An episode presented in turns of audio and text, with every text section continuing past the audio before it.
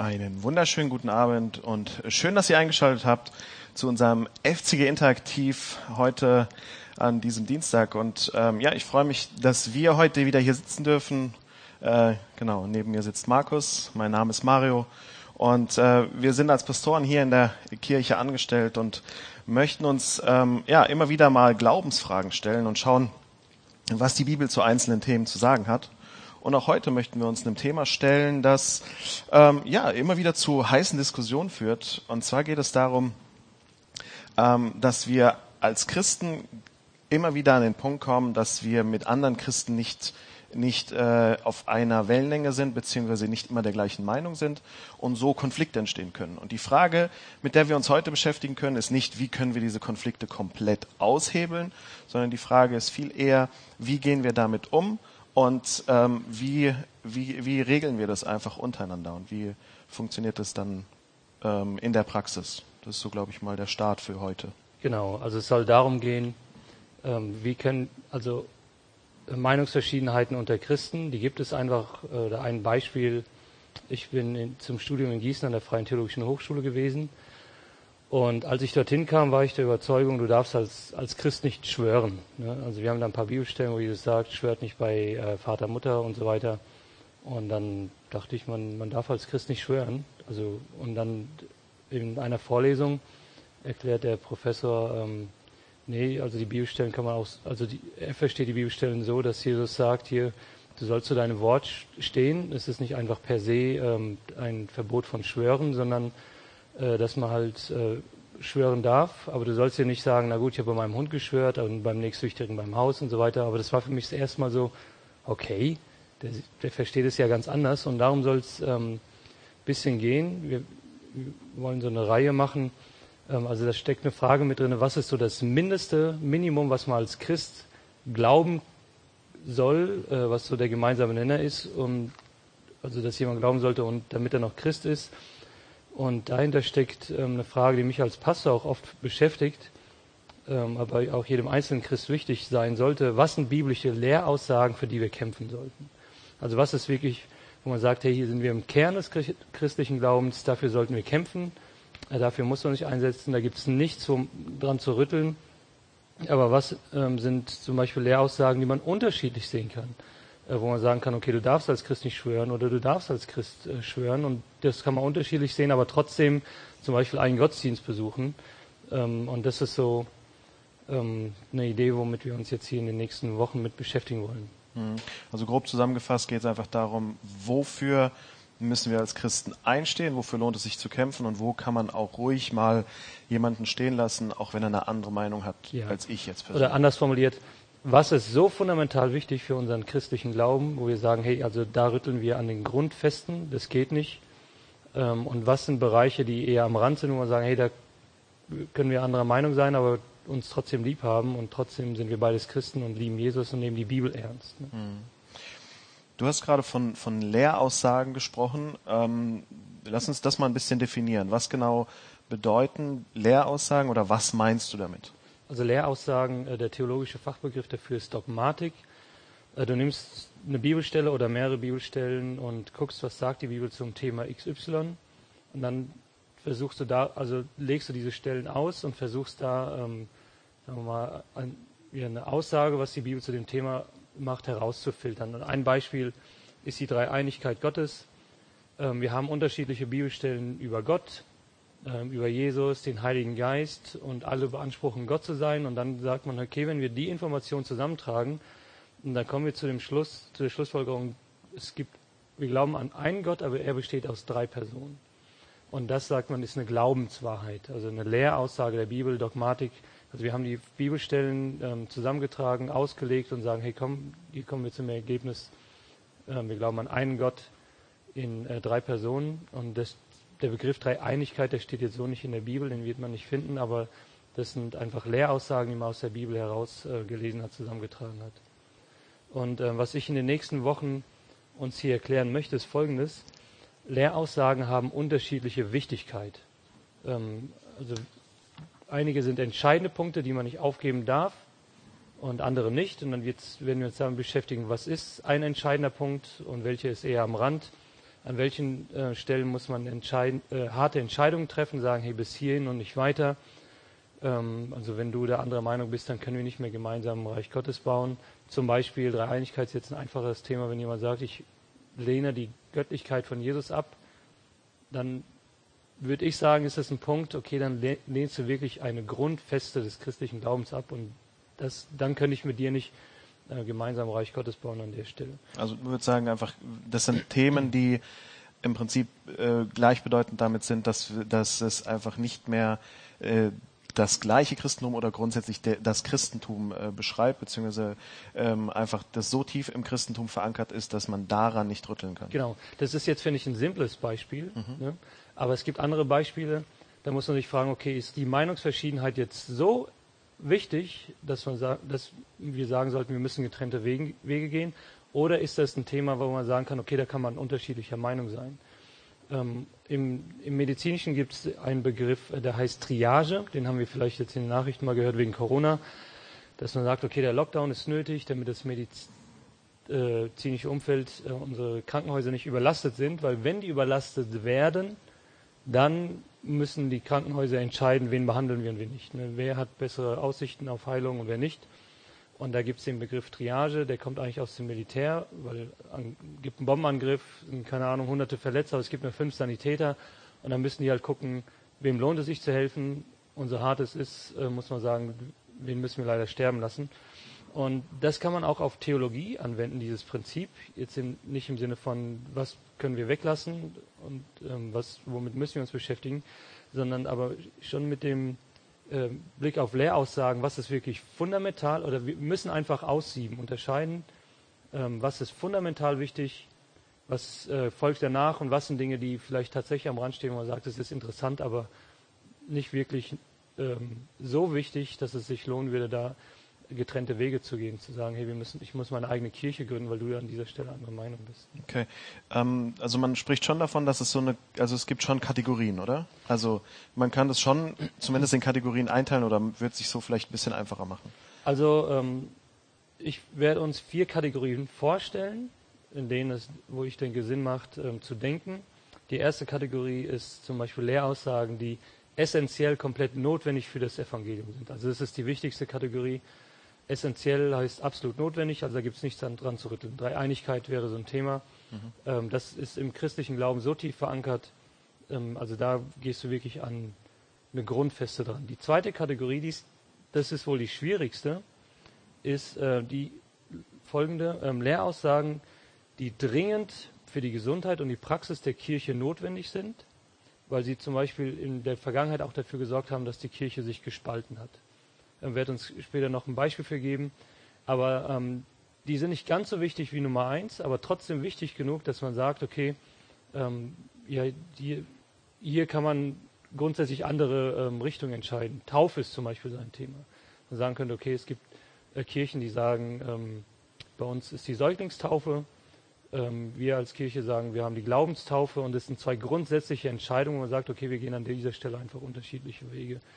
Eine dritte Kategorie wäre Lehraussagen, die wichtig ähm, für die christliche Theologie sind, aber nicht wichtig genug, dass man hier getrennte Wege gehen sollte als Kirche oder dass man sich als Christen spalten sollte an der Stelle. Und dann Lehraussagen, die unwichtig sind ähm, für die Zusammenarbeit in der Verkündigung des Evangeliums, also die eher, eher am Rand stehen. Mhm. Du hast jetzt schon Beispiele genannt für Kategorie 1 und 2. Wir haben gehört, so zum Beispiel Dreieinigkeit ist für äh, Kategorie 1, also essentiell, um überhaupt den christlichen Glauben ähm, als, als christlichen Glauben zu identifizieren. Kategorie 2 hast du die Taufe als Beispiel genannt. Hast du noch Beispiele, ähm, die dir jetzt einfallen für Kategorie 3 und 4? Ja, Kategorie 3 wäre zum Beispiel das tausendjährige Reich.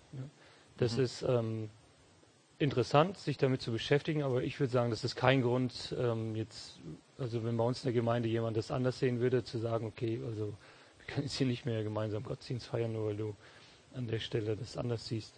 Ähm, oder du würdest es anders sehen als ich, dass wir sagen, Mario, lass uns getrennte Wege gehen als Kirche. Ähm, und Kategorie 4 wäre zum Beispiel ähm, die Uhrzeit vom Gottesdienst. Ja, das hat Auswirkungen auf uns als Kirche, wann wir Gottesdienst feiern, aber ist jetzt nicht so wichtig, dass man sagt, okay, das, da, da gibt, da, das kann man nicht anders sehen.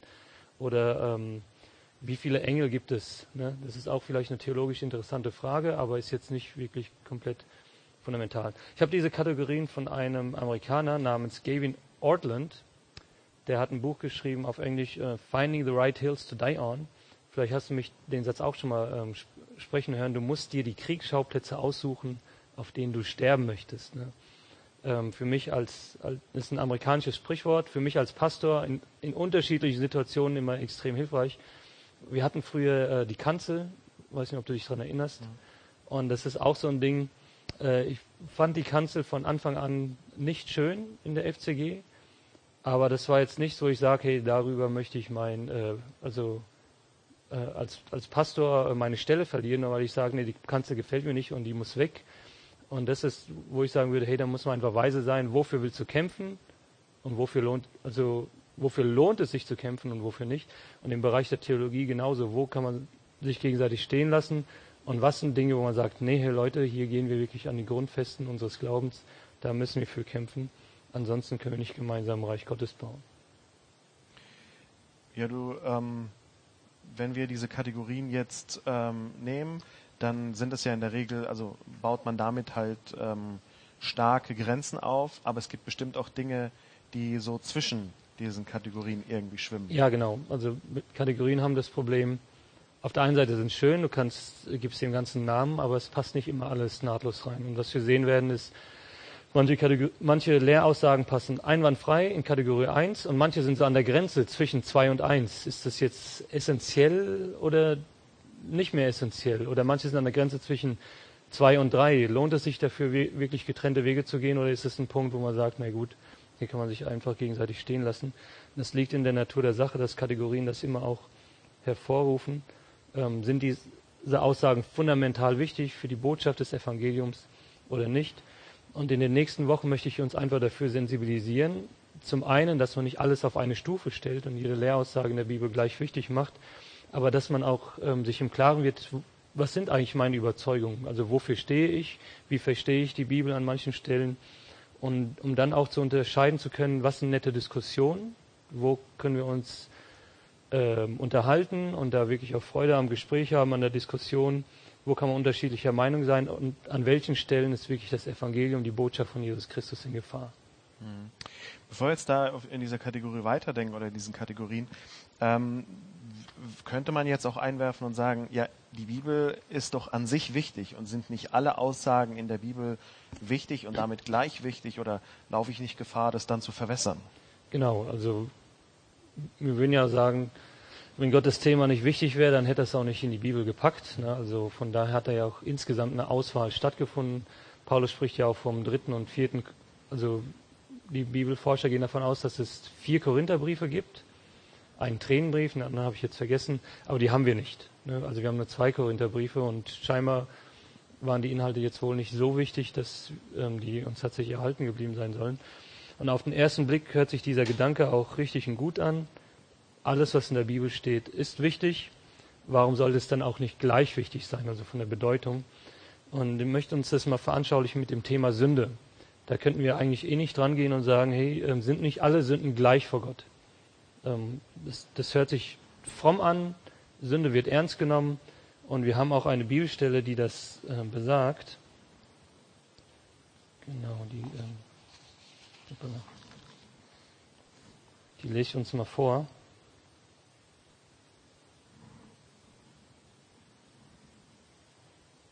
Das ist hier Jakobus 2, Vers 10. Wer das ganze, Gebot, äh, ganze Gesetz befolgt, aber gegen ein einziges Gebot verstößt, macht sich damit am ganzen Gesetz mit allen seinen Geboten schuldig. Ich kann jetzt hier so schön rummalen. Da wir das ganze Gesetz, ähm, wer das ganze Gesetz befolgt, aber gegen ein einziges Gebot verstößt, macht sich damit am ganzen Gesetz schuldig. Ähm, das scheint es auszudrücken, hey, das ist alles ähm, doch relativ gleichwichtig äh, Gott gegenüber. Ähm, und wenn wir dann aber in der Bibel genauer hinschauen, dann stellen wir fest, dass die Bibel mit dem Thema Sünde schon auch differenziert umgeht und uns nicht dazu ermutigt, alle Sünden als, als gleich zu sehen. Äh, schauen wir mal ins Alte Testament. Ähm, wir haben unterschiedliche Opfer für unterschiedliche Sünden. Also manchmal musste eine Taube geschlachtet werden, ein Schaf und so weiter. Das war je nachdem, welche Sünde begangen wurde. Und Gott hat auch einen Unterschied gemacht, ist das aus Versehen passiert, also unbeabsichtigt, Oder war das geplant? Gott hat da scheinbar einen Unterschied gemacht. Und auch die Schwere des, der Sünde hatte Einfluss darauf, habe ich eben schon gesagt, welches Opfer gebracht werden musste. Und im Neuen Testament wird dieser Gedanke ähnlich aufgegriffen. Im ersten Johannesbrief ähm, 5, Vers 16 ist von Sünde die Rede, die zum Tod führt. Ich lese uns das auch mal vor. Ähm, zwar ist jede, jedes Unrecht Sünde, aber nicht jede Sünde führt zum Tod. Also da haben wir diesen Gedanken, also jede, un, jedes Unrecht ist Sünde, aber die Konsequenzen von Sünde äh, können schon unterschiedlich sein. Ähm, wenn wir jetzt auch mal ganz allgemein an unser Rechtssystem in Deutschland denken, da funktioniert es ja auch ähnlich. Du kannst ein Verbrecher in Deutschland sein, aber es kommt schon noch darauf an, was du getan hast. Ne? Also die Schwere äh, von dem, was du tust, ist auch entscheidend darauf, also dafür, wie hart du bestraft wirst. Also es ist ein Unterschied, ob du jemanden tötest oder ob du Kaugummis im, in der Tankstelle klaust. Ne? Also da wird einfach un unterschieden. Ähm, beides führt dazu, dass das Gesetz, dass ich das Gesetz gebrochen habe, wenn ich das mache. Aber die, beides ist nicht gleich schlimm, sondern unterscheidet sich. Ich verstehe das, also gerade diesen, diesen Part mit, ähm, mit, dem, mit dem, dass es einen Unterschied gibt, ob äh, du jemanden tötest oder Kaugummi klaust.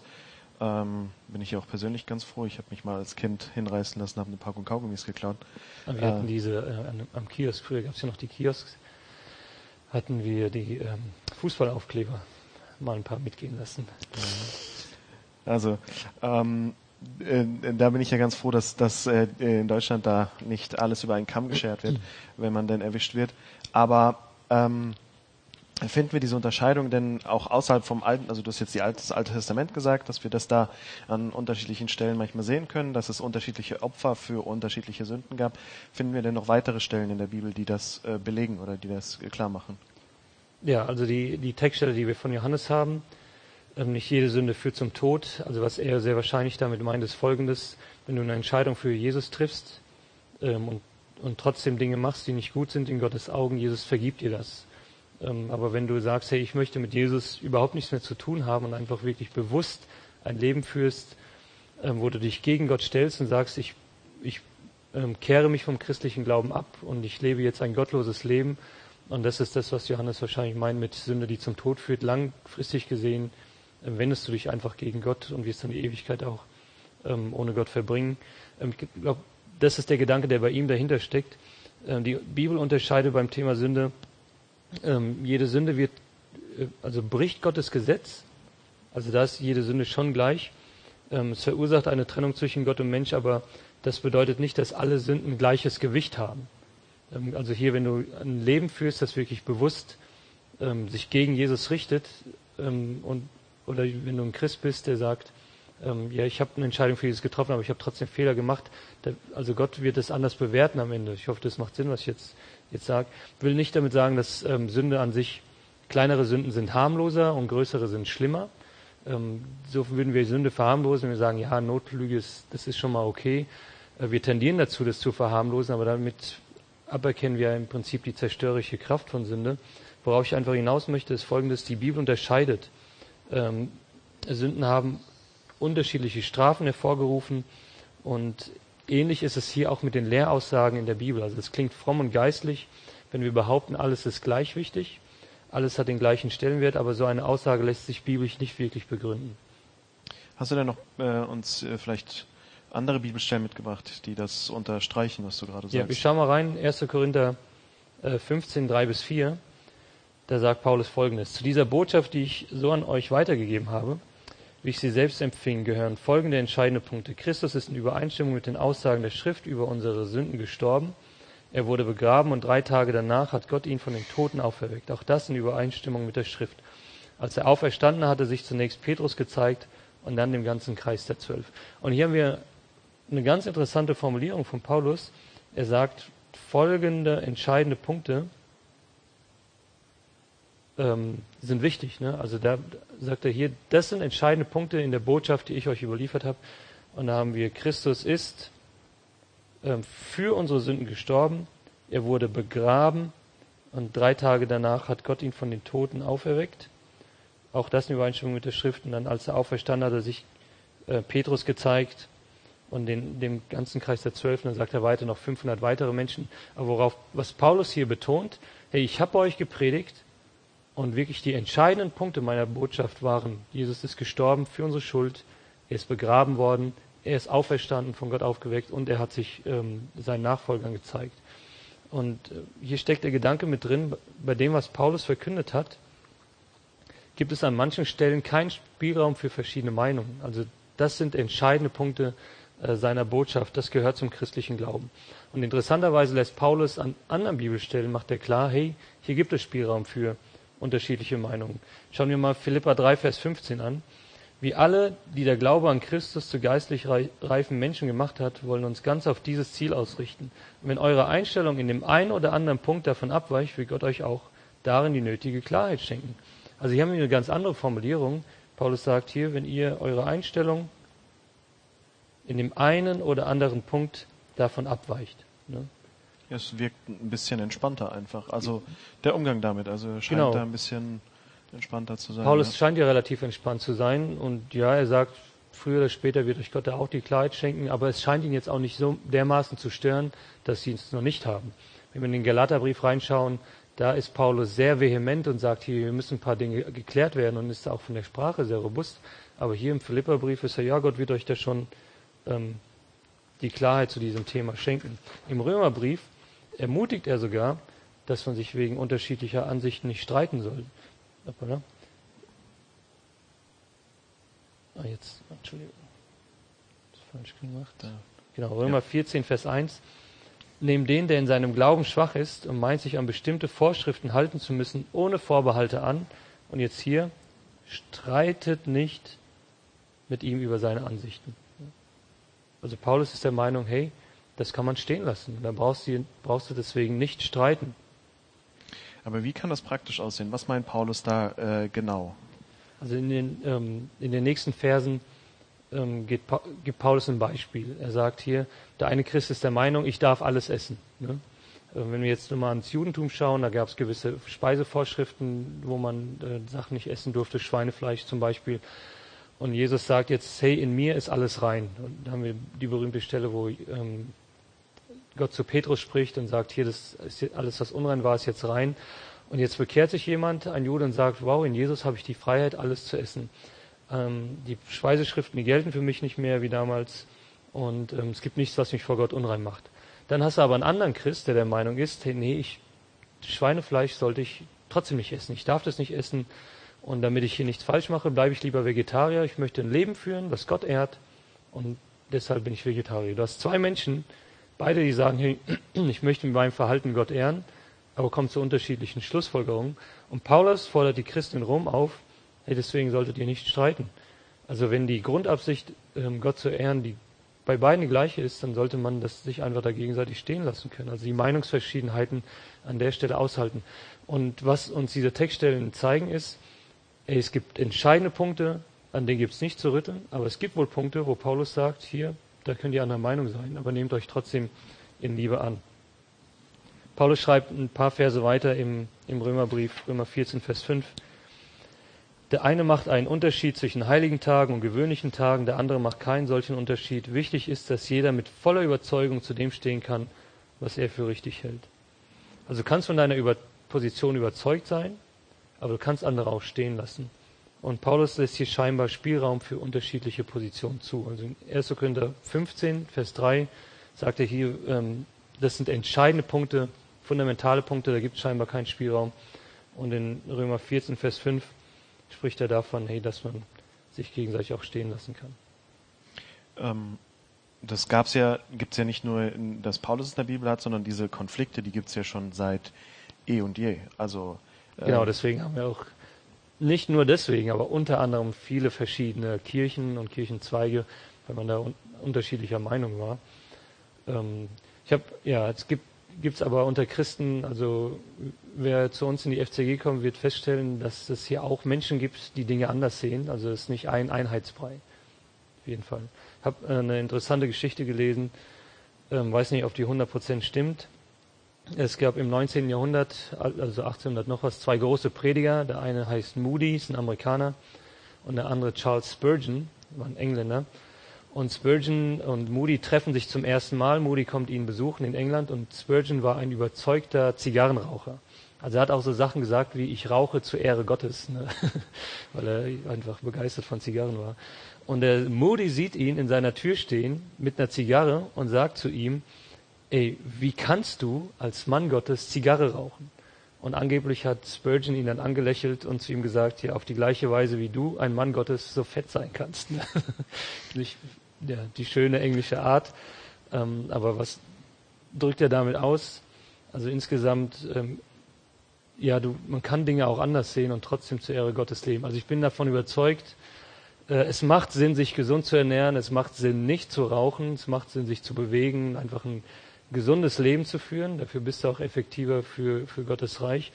Aber ähm, du musst nicht bei jedem Thema sofort, weil jemand etwas anderes sieht, ihm seinen Glauben an Jesus Christus absprechen.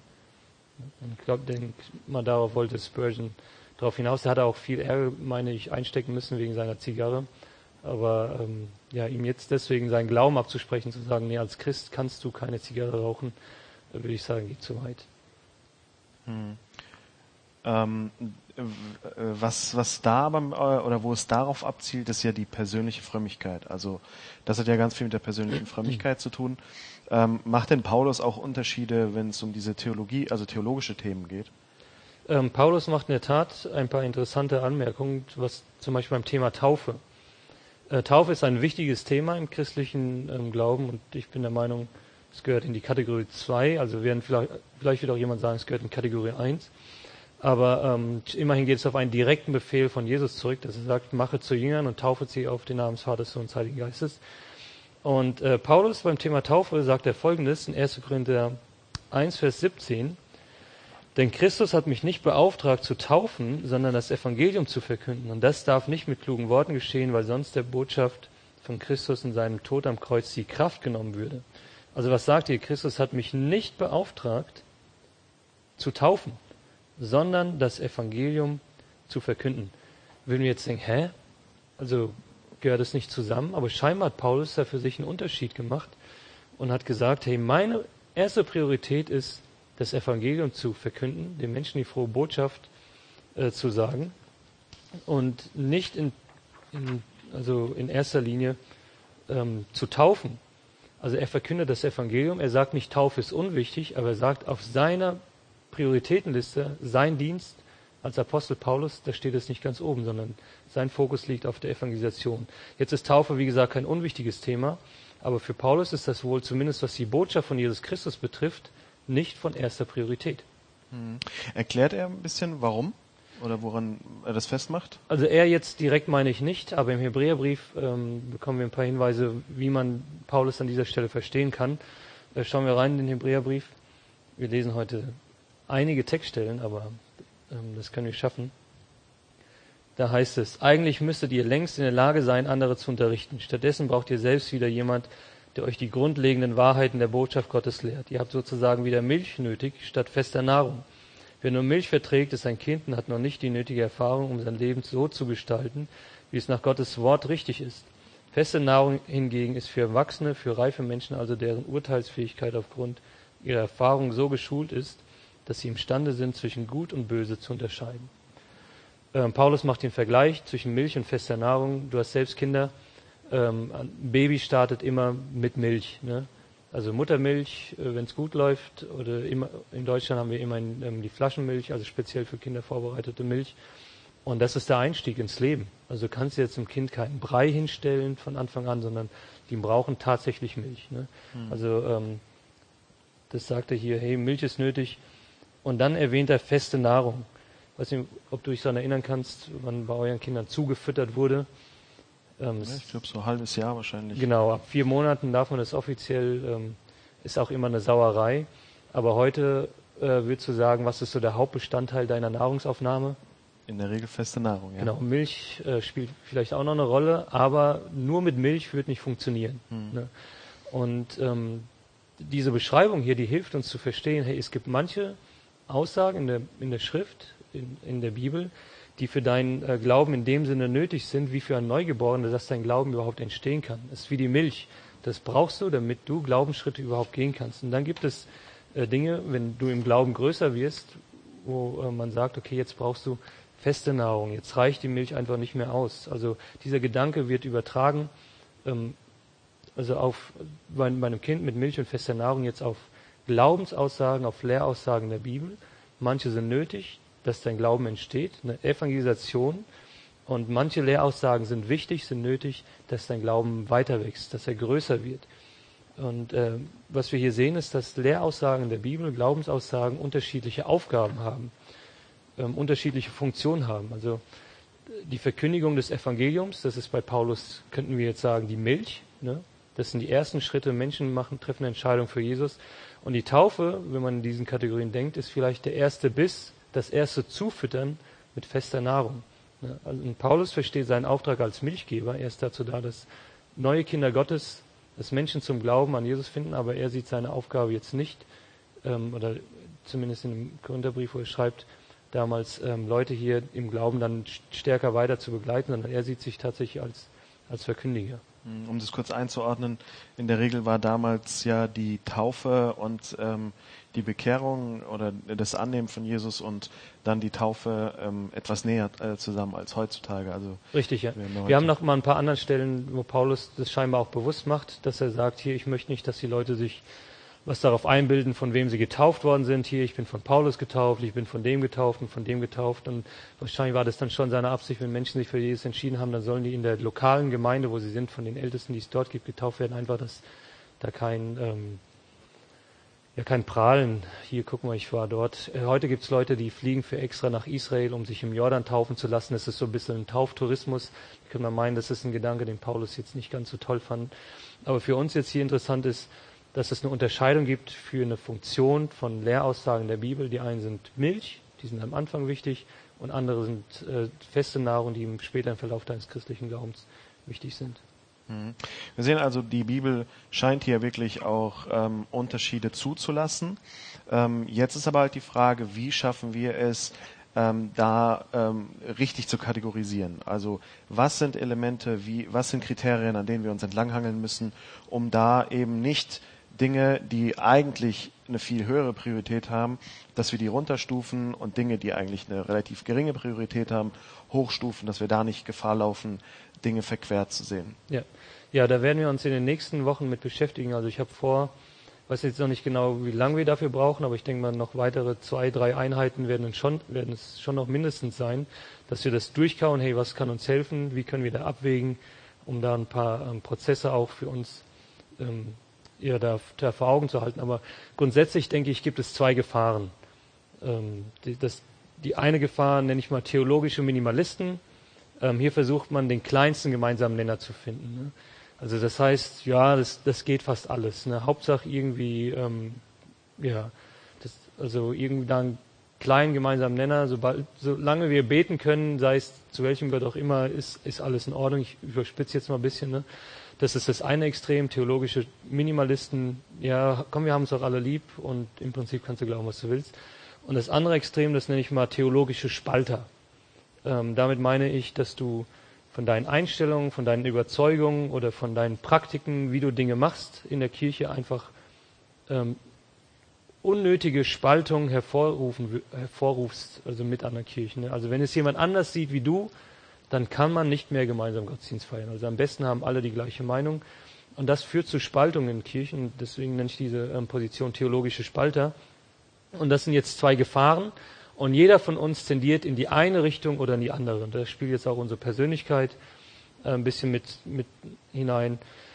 Ähm, manch einer ist so extrem sorgfältig, äh, theologische Lehraussagen ähm, zu formulieren und dass er sich überhaupt keinen Kopf darüber macht oder einen komplett blinden Fleck hat, wie ähm, schlimm Spaltung in der Kirche überhaupt sein kann, was das anrichtet. Ne?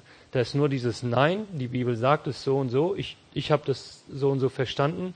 Wenn jemand anders sieht, der kann kein Christ sein und dadurch wird einfach unnötige Spaltung ähm, verursacht, eben weil alles auf der gleichen Ebene steht, alles gleich wichtig ist. Äh, andere sind so entsetzt darüber, wie lieblos es ähm, oder wenn es lieblos zugeht zwischen Christen, und sind gleichzeitig total naiv, wie, ähm, wie gravierend die Folgen von aufgeweichten theologischen Standpunkten sein können. Ne? Wenn du irgendwann für nichts mehr stehst, das hat einfach negative Auswirkungen für, für uns als Kirche. Und diese beiden Gefahren, die werden wir uns in den nächsten Wochen, äh, diese beiden Extreme anschauen und dann über, darüber nachdenken, welche Probleme dahinter liegen.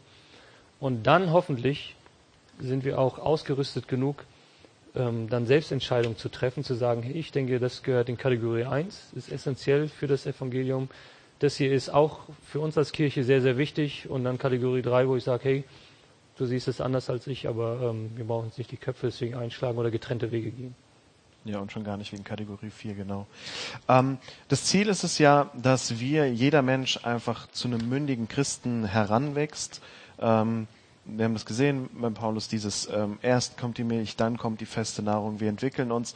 Und das Ziel ist ja in den nächsten Wochen, dass wir es einfach schaffen, mündige Christen zu werden, mündig nachzuvollziehen, ähm, wo, wo würde ich das einordnen? Was ist äh, für mich ein Ding, wie du schon gesagt hast, wo ich sagen kann, okay, da können wir uns gegenseitig stehen lassen. Was sind vielleicht komplett auch ähm, einfach nur persönliche Fragen oder persönliche Vorlieben, wo ich sage, gut, das hat jetzt aber theologisch tatsächlich keinen Impact oder keinen kein, kein Einfluss. Genau.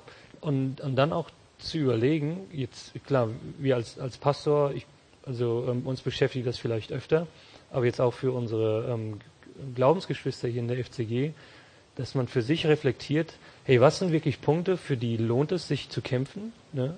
ähm, für die lohnt es sich auch wirklich zu streiten, weil hier wirklich, wirklich etwas Fundamentales am Evangelium verloren geht, aber dann auch differenziert genug zu sein, festzustellen, hey, ist es essentiell fürs Evangelium oder ist es einfach eine Geschmacksfrage von mir? Ich meine, jetzt habe ich hier eins und vier gegeneinander übergestellt, aber das passiert schnell, dass wir persönliche Vorlieben, äh, nehmen und sagen, hey nein, das so muss Kirche sein, anders kann es nicht funktionieren. Ne? Oder rücken Vierer in einen Zweier und sagen, hey, wenn der Gottesdienst, ich übertreibe jetzt mal ein bisschen, nicht um 10 Uhr stattfindet, dann ist das nicht mehr ein wirklicher Gottesdienst.